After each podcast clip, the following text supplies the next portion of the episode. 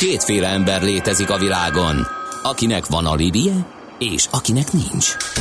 Az elsőnek ajánlott minket hallgatni, a másodiknak kötelező. Te melyik vagy? Millás reggeli, a 90.9 Jazzy Rádió gazdasági mapetsója. Ez nem animi, ez tény. A Millás reggeli főtámogatója a PC Arena Kft. Újítson felújítottra. PC Arena. Felújított prémium számítógépek. Ez tehát a Millás reggeli itt a 90.9 Jazzin 0630 20 10 909, ami SMS számunk. Whatsappon is lehet üzenni ugyanerre a számra, vagy az infokukat millásreggeli.hu-ra, vagy a Facebook oldalunkon lehet felvenni velünk a kapcsolatot. A stúdióban Mihálovics András. És a stúdióban Kántor Endre is itt van. Jó reggelt kívánok én is. A Ferihegyi vasút, igen, igen, nehéz a közlekedés ma Budapesten. A Ferihegyi vasút inkább 120-170 milliárd, mondjuk az is több tíz. Jegyzi meg a hallgató, illetőleg igaz, hogy az elmúlt napokban voltak Floridába pár tíz dollárért repülőjegyek Nyugat-Európából. Húha, föl van adva a lecke, mert a fepadós guru az külföldön turnézik, úgyhogy ezt nem tudjuk sem megerősíteni, sem cáfolni, illetőleg Barbie jelezte, hogy az M3-as bevezető az felejtős. Taxere, Virgilendir meg, Steyer, Beskatta, Gravár, Belastingen. What? Kell tolmács. Éppen külföldre készülsz vállalkozásoddal? Szeretnéd tudni hol, hogyan és mennyit kell adózni? Adóvilág.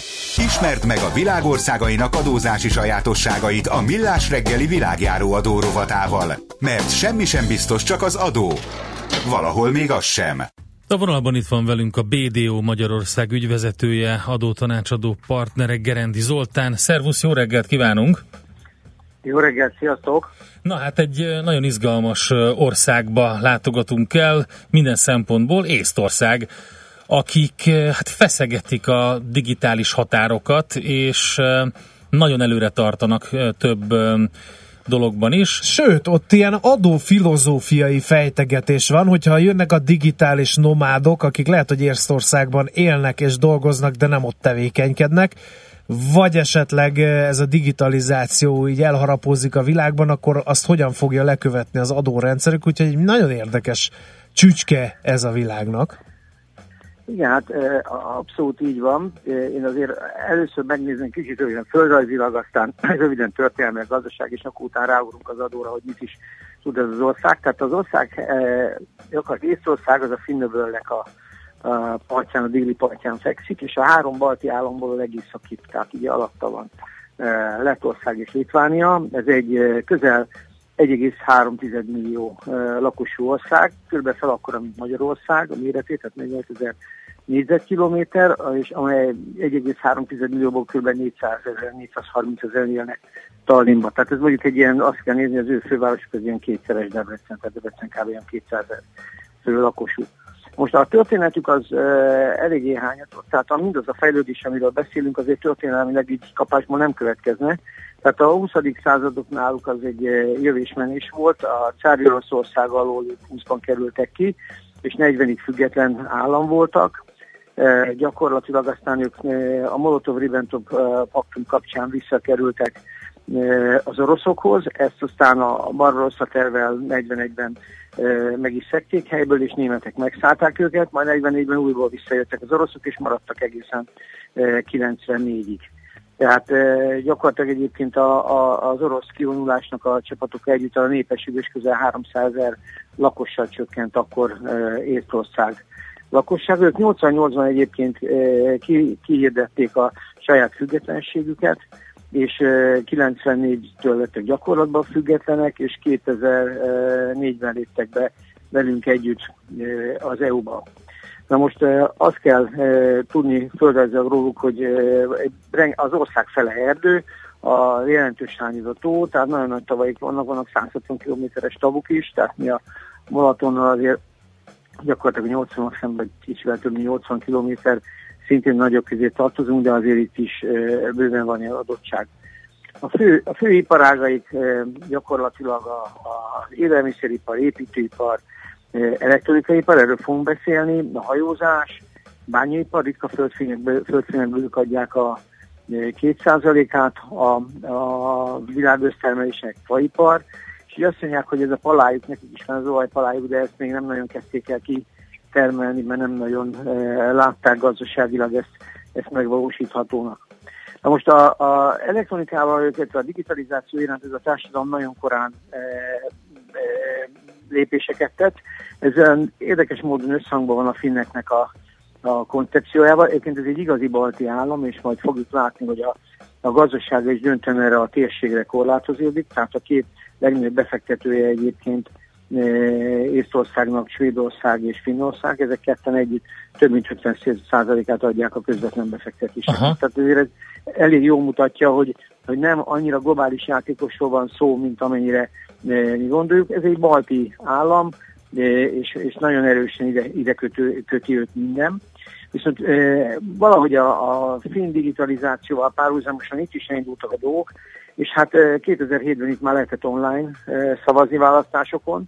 Ők ugyanebben az évben indították el a, a cyber háborúzás védelmében az ő e-hadseregüket úgymond, tehát ilyen e-military doctrine-nak hívják ők ezt, és hát gyakorlatilag ezt az IT alapú társadalmat továbbfejlesztették, és hát gyakorlatilag erre azt mondják, hogy a világ 10-15 közötti legegyszerűbb társadalmáról van szó, tehát elektronikusan rengeteg minden intézhető.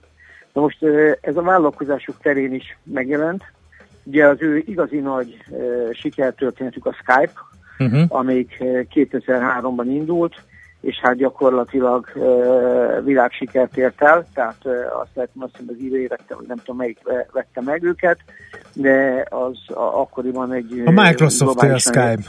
Microsoft, aha, jó.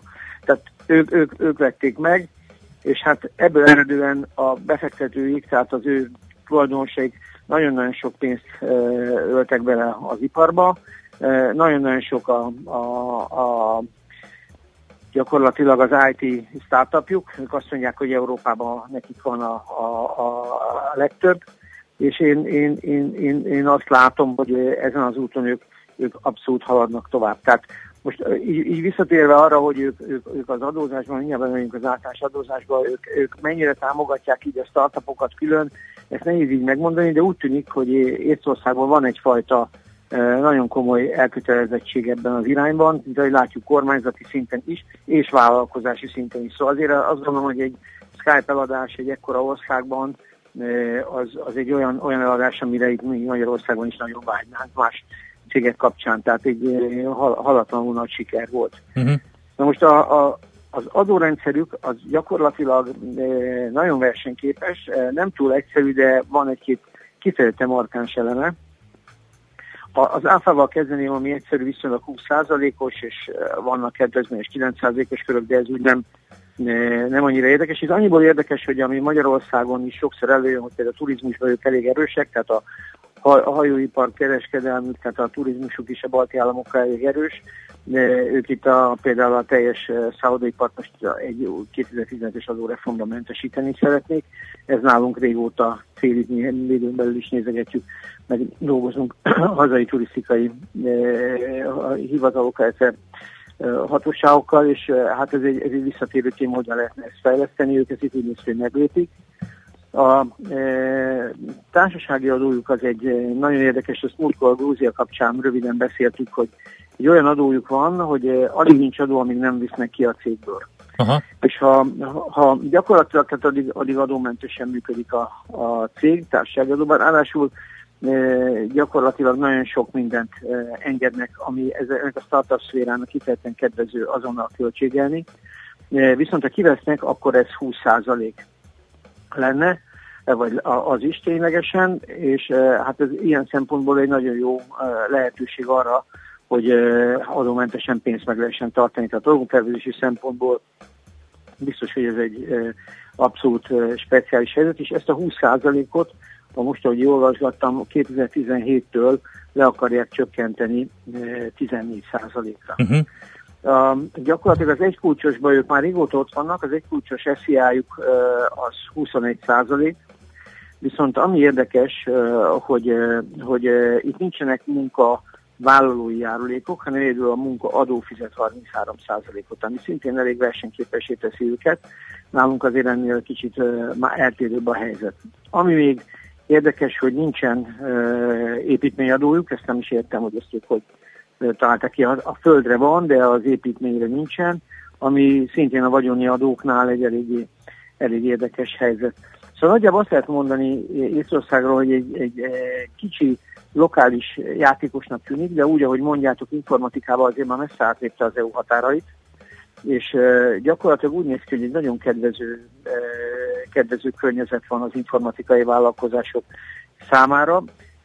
Ezt nem tudom, hogy ők, ők tőke oldalról mennyi befektető tudnak generálni, de úgy tűnik, hogy azért most is ilyen különböző átutalási rendszereket üzemeltető vagy tervező cégek kapcsán láttam híreket, hogy nagyon komolyan megint jönnek befektetések. Ez úgy tűnik, hogy amit mondhatok, az IT iparágban ők, stabilan megvetették a lábukat. Most, hogy ők az adózásban globálisan hogyan tudják, hogy az EU-n belül legalább megoldani, hát ezt én, én nehezen tudom, én nem olvastam azt az anyagot, amit említettél, de azt gondolom, ez egy nagyon nagy falat lenne egy ilyen kis országnak, de mindenképpen tud azért mintákat mutatni. Igen, abszolút. Hát jó, nagyon szépen köszönjük Zoltán, és akkor megnézzük majd, hogy mi a helyzet külpolitikailag Észtországgal. Jövő héten pedig megyünk tovább adó világrovatunkkal. Köszönjük szépen, addig is szép napot Köszönjük neked. Szépen. Szervusz. Sziasztok! Gerendi Zoltánnal beszélgettünk, a BDO Magyarország ügyvezetőjével, adótanácsadó partnerével. Észtországban vagyunk éppen, legalábbis adóvilág rovatunkban oda látogatunk el.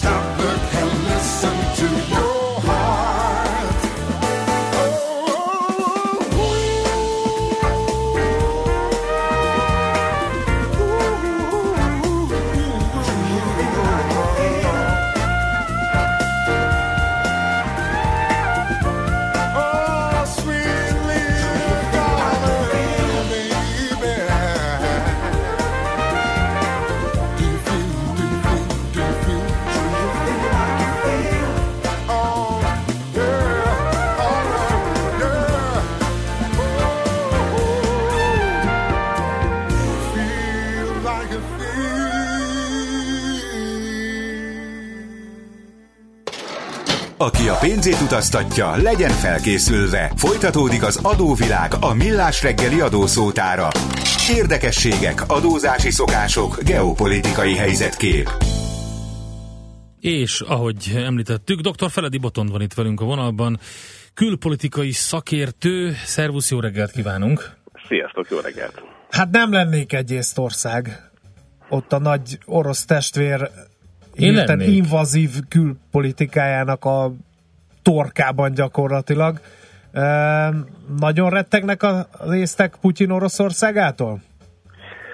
Mm, egész biztos, hogy ez egy jó ösztönzőt kínál arra, hogy minden, amit lehet, azt fejlesztenek, és gondolkozzanak olyan forgatókönyvekben is, amiben itt a kényelmes Kárpát-medence közepén alig gondolkoznak emberek. De mint általában, hogy a veszélytorkában élők, eh, ők ezzel együtt élnek. Tehát eh, ahogy vannak országok, akik a terrorizmussal élnek együtt, mások meg a közvetlen nagy orosz szomszéddal tanultak meg együtt élni. Uh-huh. És ez eh, elég jól megy, tehát most ugye éppen megy ez az óriási hadgyakorlat Oroszország és Fehér Oroszország között. Ugye ez is nyilván az egész régió, mint a amerikai angol katonák sorra cserélik egymást, magyar repülőgépek védik a balti légteret. Tehát azért azt lehet érezni, hogy a balti államokat komolyan vesszük, mint partnereket, és akarunk nekik valóban felmutatni egy olyan közös védelmet, ami valamennyire meg tudja őket nyugtatni. Uh-huh. Még ha azt tudjuk is, hogy szárazföldi esetén azért itt nincsen arról szó, hogy fizikailag őket a jelenlegi kapacitással meg lehessen védeni. Aha, aha. Putyin egyébként a balti államokat egyértelműen orosz érdekszéreként kezeli, nem? Fenyegeti is őket? Vagy vannak olyan fajta provokatív húzások, mint amikor a briteket teszteli, hogy orosz vadászgépek nagyon közel mennek a brit szigetekhez? Vagy rácsapnak, rárácsapnak brit meg amerikai hadihajókra? Természetesen, tehát a provokációk azok itt is nagyon, nagyon durván mennek. E, ugye ez általában az egész skandináv régióra jellemző, aminek egyik oka ugye az északi sarkért folytatott küzdelem, e, a másik pedig, hogy a nem NATO tagokat, azokat elrettentse a NATO-ba való belépéstől ugye a tényeket svédekhez. És ennyiben a három balti államocska, mint NATO előretölt hadállás, ahol az összes NATO felszerelést és itt potenciálisan a rakétától a mindenféle megelőzőt, megfigyelő eszközig lehet telepíteni, ez azért nyilván iszonyatosan zavaró eh, Oroszország számára. Uh-huh. Úgyhogy eh, tehát az egyik leghíresebb az volt, amikor ugye mai napig mind a két oldal vitatja, hogy mi történt, de elvileg egy, eh, hát annyit tudunk, hogy egy észt kémet erre voltak az oroszok a határól, szárazföldi határól, és aztán nagy nehezen itt megoldódott ez a kérdés, de gyakorlatilag kerítésépítésbe fogtak az észtek, csak hogy nem a migránsok ellen, hanem az oroszok ellen, és annyiban, hogy az ilyen kislétszámú provokációkat és kém át sétálásokat jobban meg tudják akadályozni. Uh-huh. Tehát ez egy, ez egy abszolút létező forgatókönyv számukra. Uh-huh. Meg hát ugye volt az az emlékezetes kibertámadás, ami megint csak nem tisztázott körülmények között történt. Így van. Hát ugye ez 2007-ben volt, tehát most már pont 10 éve, amikor elmozdították Talinval a szovjet hősi katona emlékművét, és városon kívülre akarták szállítani, ezt meg is csinálták, és ekkor ugye még Grúzia előtt vagyunk egy évvel, tehát itt még nem volt igazán nyílt orosz konfliktus Csecsenföldet leszámítva, ekkor gyakorlatilag lesöprik e, Észtországot az internetről. Tehát olyan szinten megy tönkre az észt e, szolgáltatás, hogy a közalkalmazottaknak még volt, akinek rákövetkező hónapban se tudtak fizetést utalni. Tehát ez egy elképesztően nagy erejű, egyébként a mai szemmel nézve primitív technikájú támadás volt, de akkor rendkívül hatékony. Uh-huh. És hát ez viszont, be. És, és ez uh, volt az incentív, ugye, ami, hogyha hát azt megnézzük, hogy akkor hol álltak, és most hol vannak, akkor azért uh, elég jól összekapták magukat, hogyha ilyen pongyolán fogalmaznánk. 10-ből 8 országnál az lett volna a döntés, hogy akkor lekapcsoljuk az utolsó internetet is, kivezetjük a villanyt, és, és akkor többet így nem támadnak meg. Ehelyett pedig az észtek azt mondták, hogy oké, okay, akkor megerősítjük, és olyat csinálunk, amit nem tudnak megtámadni. Tehát azért ez egy óriási, eh, nyilván mhm. kockázat döntés eh, felelősség, és azóta megy 15 éve a digitalizációs program, amiben igen, első. Igen. Ez egyértelműen bebizonyosodott, hogy ez, ezek az oroszok voltak? Ugye, bizonyítékot úgy nem fogsz találni, hogy száz oldalon keresztül sorolják, de minden, amit a titkos szolgálat azóta éves jelentéseket kiad, és ahogy ők maguk egyébként beszélnek a számtalan konferencián, gyakorlatilag igen. Uh-huh. Érdekes, és uh, miért kell az oroszoknak Észtország? Egy pici kis ország, orosz léptékkel mérve sem számottevő itt a, a földrajzi elhelyezkedése miatt, vagy a történelmi hagyományok miatt, vagy mindez együtt? Inkább úgy mondanám, hogy Észtország egy olyan láncszem a NATO ottani keleti e, sávjában, ahol a provokációra e, óriási táptalajt biztosít a helyi orosz lakosság aránya.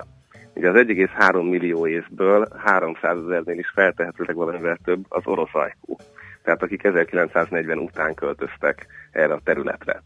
És ugye ez a technika vált be végül a grúz konfliktusban is, most az ukrán konfliktusban is, hogy a helyi orosz lakosságot tudják feltüzelni.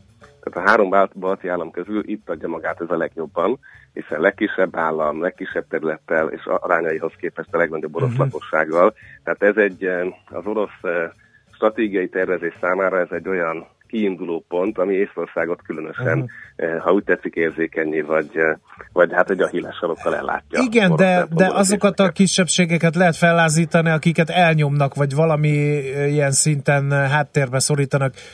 A balti államokról azt lehet hallani, hogy azért egy demokratikus és haladó gondolkodású országcsoportról van szó. Ott is van okuk az orosz kisebbségnek elégedetlenkedni? Az érmének két oldala van. Tehát a balti államok adták eddig az Európai Parlament egyetlen orosz képviselőjét, aki etnikai orosz volt, ugye, és bekerült balti állampolgársággal, de ugyanígy egyébként ez egy több mint 15, majdnem 20 éves program volt, hiszen eredetileg nem adtak meg senkinek állampolgárságot. Tehát azért a hangulat a rendszerváltás után, 90-es évek elején Észtországban az volt, hogy oké, okay, aki 40 után érkezett, annak nincs állampolgársága. De ha beszél észtül, megtanulja az alkotmányt és leteszi a hűségesküt az ország számára, akkor lehet állampolgár és szavazhat. Uh-huh. Tehát ez az a folyamat, ami 2007-ben van egy adatunk, amikor már egy számjegyű százalék szorították az Észtországban élő, de nem észt állampolgárok számát.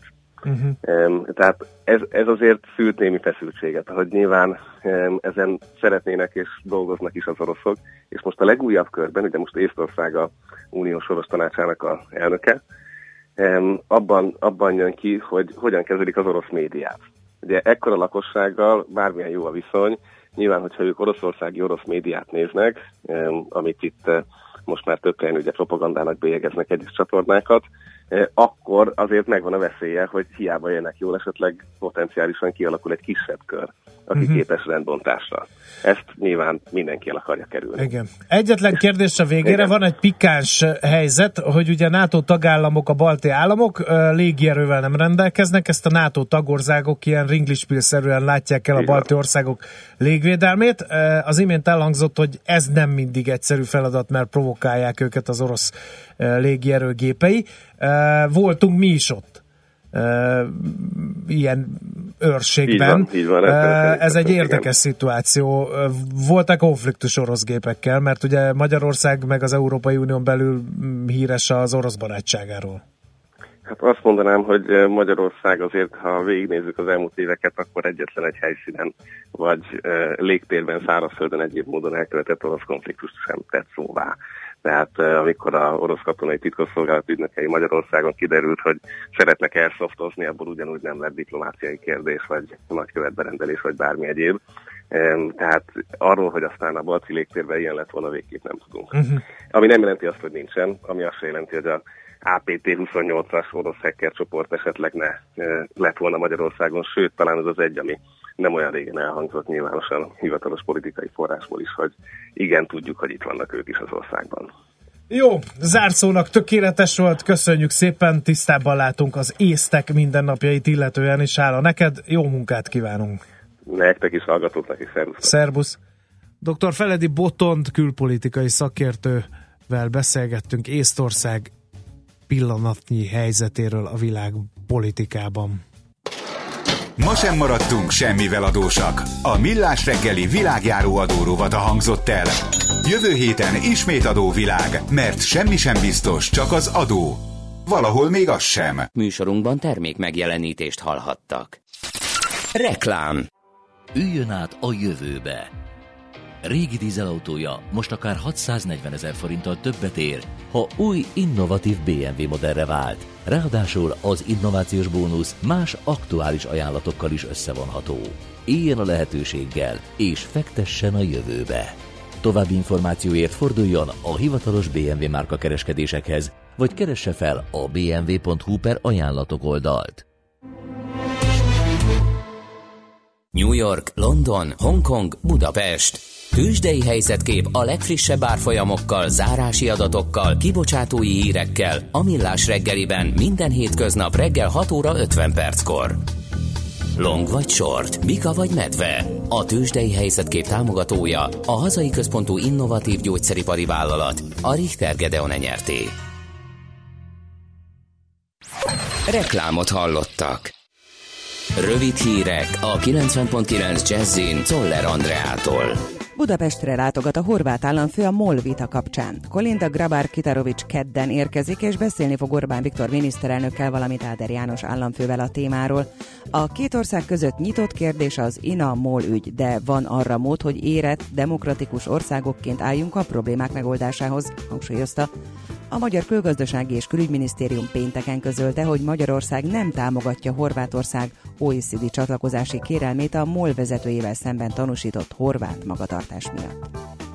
Hiába nőttek a díjbevételek, megugrottak idén a biztosítók kárkifizetései, olvasható a világgazdaságban. Ezáltal csak minimális mértékben nőtt a biztosítók profitja az első fél évben, az úgynevezett nem élet ágon keletkezett összes kárráfordítása múlt évihez képest 20%-kal emelkedett az első fél évben, és megközelítette a 111,5 milliárd forintot.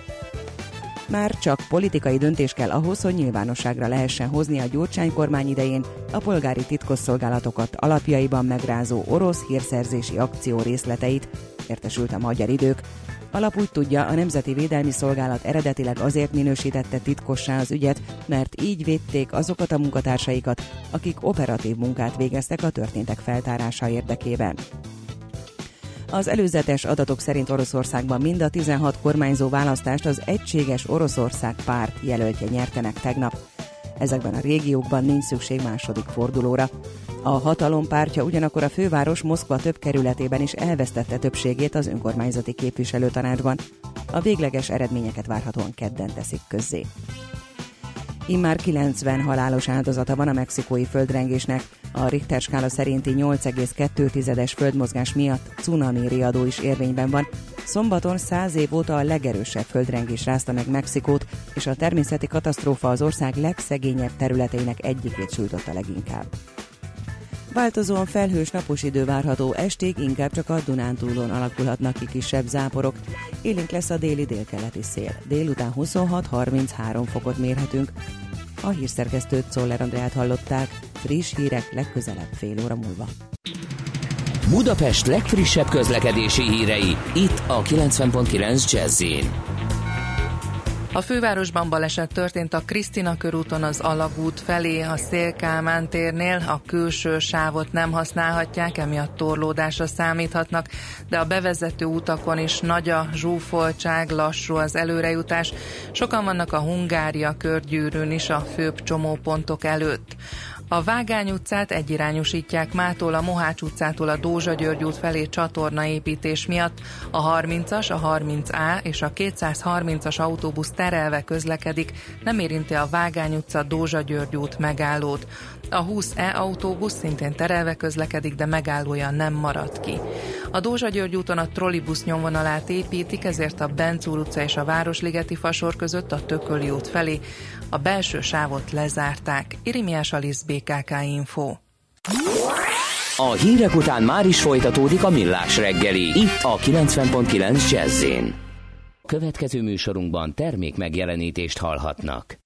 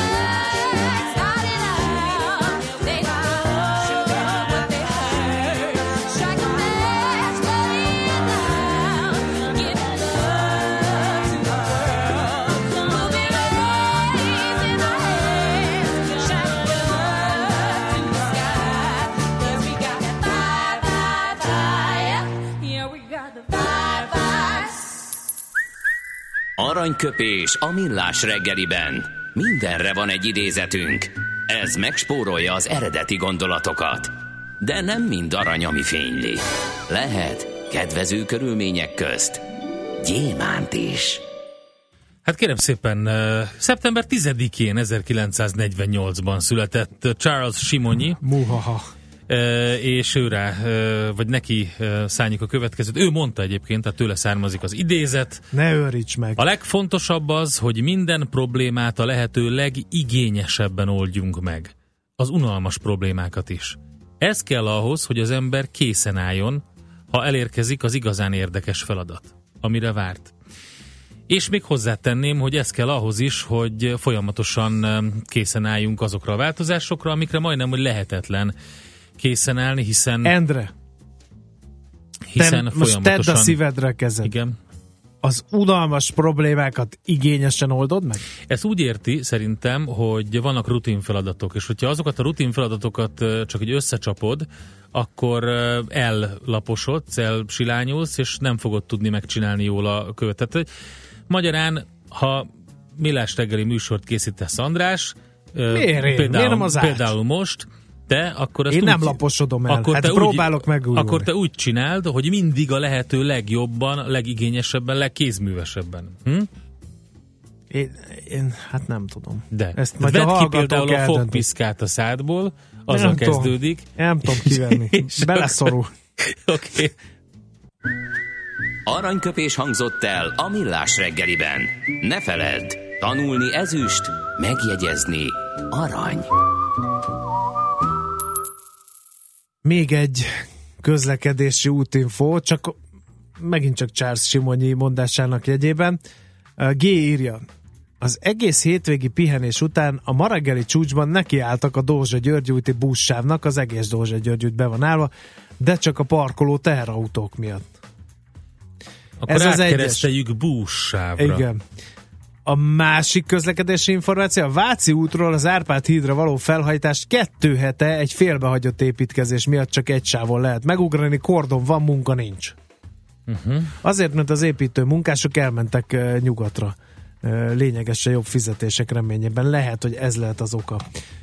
Uh, a házitról is Felkelt, felébredt, igen. ő azt mondja, hogy András nem laposodik, hiába fut. Úgyhogy ne aggódj. Aj, de A kegyetlen. jó ég áldja meg a drága Szeptember- hallgatót. nagyon Szerintem érdekes. dőljön vissza, aludjon még egy Nagyon kicsit. érdekes ö, ünnepre szeretném felhívni No. a figyelmet, mert hogy öm, 1980 óta katalán nemzeti ünnepnap ö, szeptember 11-e, eh, tehát Barcelonában.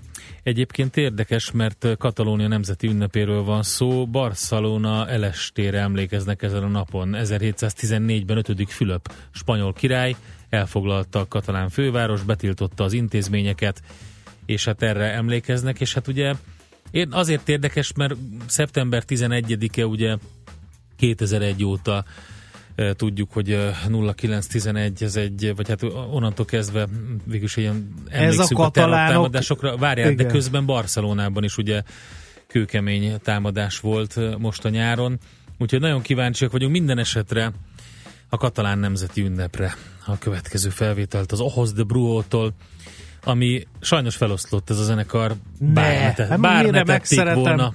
Úgyhogy, Mire megszeretem, igen. addigra feloszlanak ezek az együttesek. Majd utána nemzetközi részvény mustrát tartunk.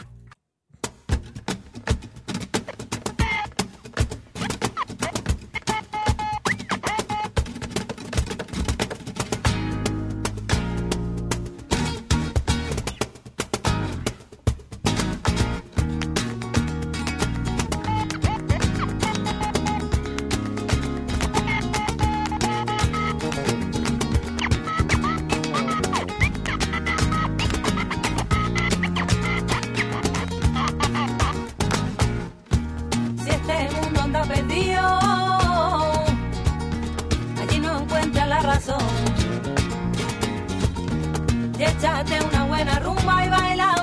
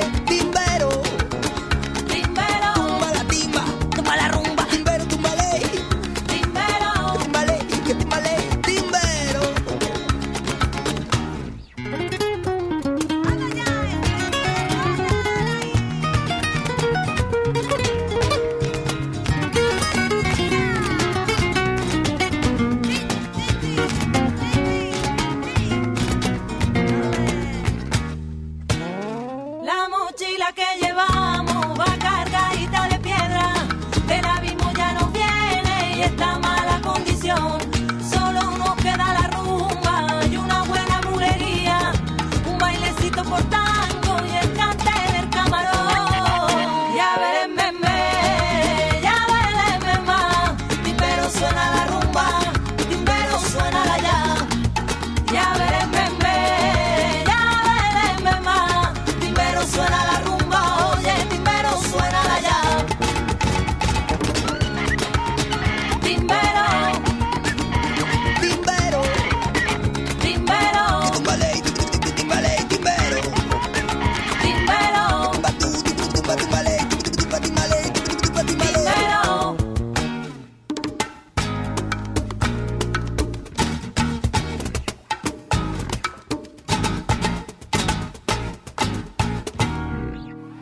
nemzetközi részvénymustra. A megmérettetésen jelen vannak többek között az óriási közműcégek, nagyotugró biotech vállalatok, fürge IT társaságok, na és persze a válság sújtotta lemaradók. Az esélyekről szakértőinket kérdezzük. Kapcsoljuk a stúdiót. Mégpedig nem más, mint Kababik Józsefet kapcsoljuk, aki pedig az Erste befektetési ZRT üzletkötője. Szervusz, jó reggelt, Józsi! Sziasztok, szép jó reggelt mindenkinek! Na, Na mi hír a részvénypiacokon? Sok minden. No, sok minden van, úgyhogy kezdem, és nem is várok. A Bankó Santander 1,2%-ot emelkedett pénteken, 5,34-en zárt, és ennek az egyik oka, vagy a fő oka az az volt, hogy a Morgan Stanley azt mondta róla, hogy van ebben a részvényben fantázia, nem is kevés. Ugye a Morgan Stanley eddig is 6,2 volt erre a papírra a, a célárfolyam, ugye az egyéves célárfolyam, és ez 6,8-ra emelte meg. Hát ugye az uh, nagyjából olyan 10% körül itt uh, jelent, uh, tehát ők nagyon-nagyon bíznak a papírban. Mire fel? Uh, Hát, Azt közölték, hát, vagy csak ilyenkor ennyit mondanak? Hogy... Szerintem ugye, ugye a gyors jelentések után, még ma sem ritka, néhány nappal, de olyan is van, hogy néhány hónappal azért átértékelik, vagy újra számolják a modelljüket, és hát ugye július 28-án volt neki a gyors jelentés, az elég régen volt, és az viszont nagyon jó lett, tehát ott 37%-kal növelte 1,75 milliárd euróra a nettó profit, profitját, tehát nagyon-nagyon jól teljesített. Egyébként az nagyjából meg is felelt a várakozásoknak. Ugye ő nem egy Elég nehéz helyzetben volt a Bankó Santander, tehát neki sok eszköz kellett eladni, ez azt hiszem, ez még, még ilyen március-április, ha jól emlékszem, akkor volt, hogy rengeteg eszközt ad el, és úgy látszik, hogy a, ugye a gyors jelentés az, az, az jót tett neki. Egyébként meg ő maga is bizakodó. Latin Amerikában látják a leginkább a bővülést, Brazíliában az első félben 58%-os, 58%-os eredményugrást láthattunk. Egyébként ugye az elmúlt egy évben 3,7 volt az alja, 6,1 volt a teteje, ez ugye szinte megegyezik a Morgan korábbi célárfolyamával. Május óta azért csorog lefelé az árfolyam, ezt majd itt most több részvénynél is el fogom mondani, tehát azt láthatjuk, május óta volt egy pici lecsorgás, de hát ez lehet, hogy ez a, ez a, ez a nyárnak is köszönhető, hát majd meglátjuk, hogy igazuk lesz-e a Morgan jellemzőinek. És aztán autókra térnék rá, főleg európaiakra, de előtte egy az amerikai autópiacról, hogy azt tudjuk, hogy a decemberi nagyon szépen növekedés, és december óta szinte hónapról hónapra romlik az amerikai autópiac teljesítmény. Mindig azt olvasom, hogy visszaesés, visszaesés, visszaesés ugye a tavalyi bázishoz képest. Most ugye itt felvetődött, hogy a hurikán az tönkretett vagy 500 ezer autót, és hogy ez e, ilyen szempontból milyen egy részét majd akkor e, újra e, cserélik majd, úgyhogy picikét így bizakodóak. Ugyanakkor a két dolgot érdemes megjegyeznem. Az egyik, hogy a Fed Bés könyvében is az autóiparral kapcsolatban aggodalmakat sorolt fel ugye ez a, ez a könyv, tehát ugye a gazdaságot nézik itt át, és az autóipart kiemelte, hogy az, az nem lesz olyan jó, tehát itt túl van a csúcson, és hát én még arra emlékszem, hogy Wells Fargo is valamikor másfél vagy két hónapja mondta azt, hogy autóhitelt már nem nagyon tud adni, mert egyre, egyre rosszabb a minőségűek ezek a hitelek, tehát hogy kicsit hogy tényleg az látszik minden oldalon, az amerikai autópiac ez túl van a csúcsán, de hát jöjjünk Európára, Volkswagen a Wall Street Journalnek nyilatkozott ugye a, a Matthias Müller, hogy hogy, hogy elkezdtek azzal foglalkozni, milyen csoportot hoztak létre, hogy bizonyos eszközöket a Volkswagen eladjon. Ezek olyan, olyan eszközök, amik vagy nem, nem a legfontosabb márkák. Ez az egyébként a teljes árbevételnek a 20%-át teszik ki, amitől megszabadulnának. Mondják, hát, hogy mely márkákról van szó? Nem, nem mondták meg, a Ducati az benne van, a Ducatit eddig is akarták, ott viszont a, a, a szakszervezetek meg a felügyelőbizottság sem akart, úgyhogy ezt elnapolták. De, de hát nem hiszem, hogy mondjuk a Skodától, Auditól válnának meg leginkább. Lehet, Vagy ha igen, ez mekkora durranás lenne már. Épp igen, ezért az, nehezen elképzelhető. Így van, az, az nehezen elképzelhető lenne.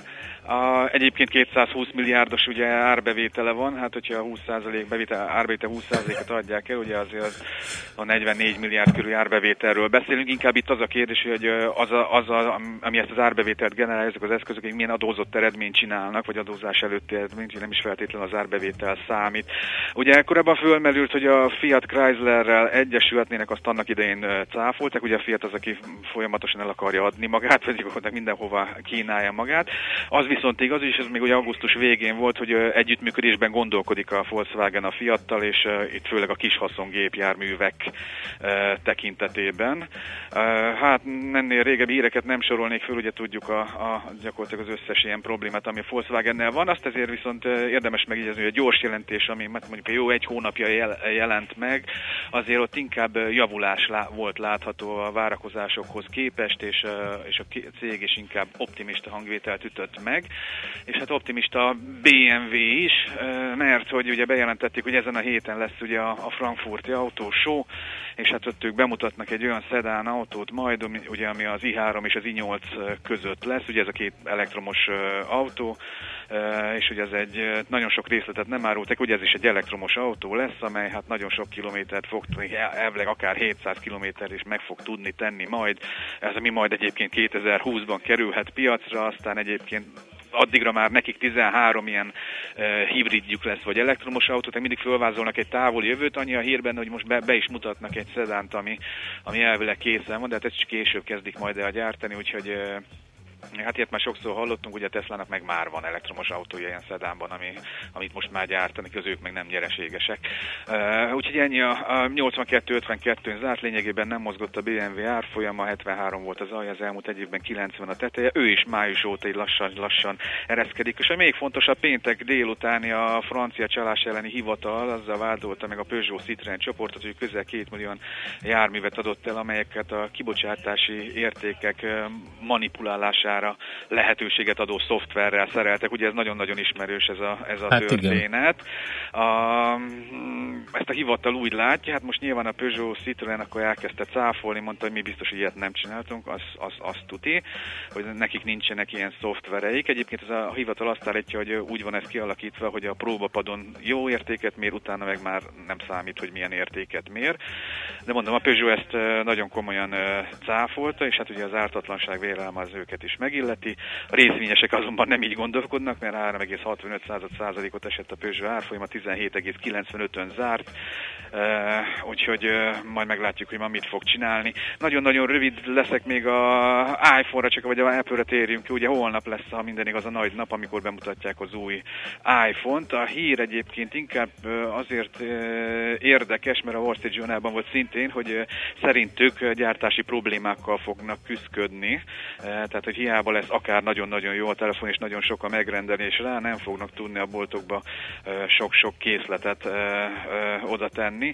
Apple gyors jelentése az szintén nagyon jó volt, nagyon sokat lehetne egyébként az Apple-ről beszélni, egy elég érdekes cég, de akkor már csak egy fél mondat a Google források szerint, vagy plegykák szerint felvásárolja a tajvani HTC okostelefon üzletágát. Ez ugye azért érdekes, mert Google még nem van nagyon-nagyon régen, most néhány éve eladta a Motorola-t a, a, a Lenovo-nak, most lehet, hogy akkor visszatérne erre a piacra. Google árfolyam azért viszonylag jól tartja magát, 1008 dollár volt ugyan a csúcsa, most meg 941-nél van, és esett majdnem 1%-ot itt pénteken, de összességében nagyon-nagyon jól szerepel a cég. Fú, Józsi, nagyon szépen köszönjük. Szép összefoglaló volt, figyeljük ezeket a cégeket, nektek jó kereskedést kívánunk. Oké, köszönöm, sziasztok! Szervusz! Kababik Józseffel az Erste befektetési ZRT nemzet az Erste befektetési ZRT üzletkötőjével. Na, na. Volt a nemzetközi részvénymustránk.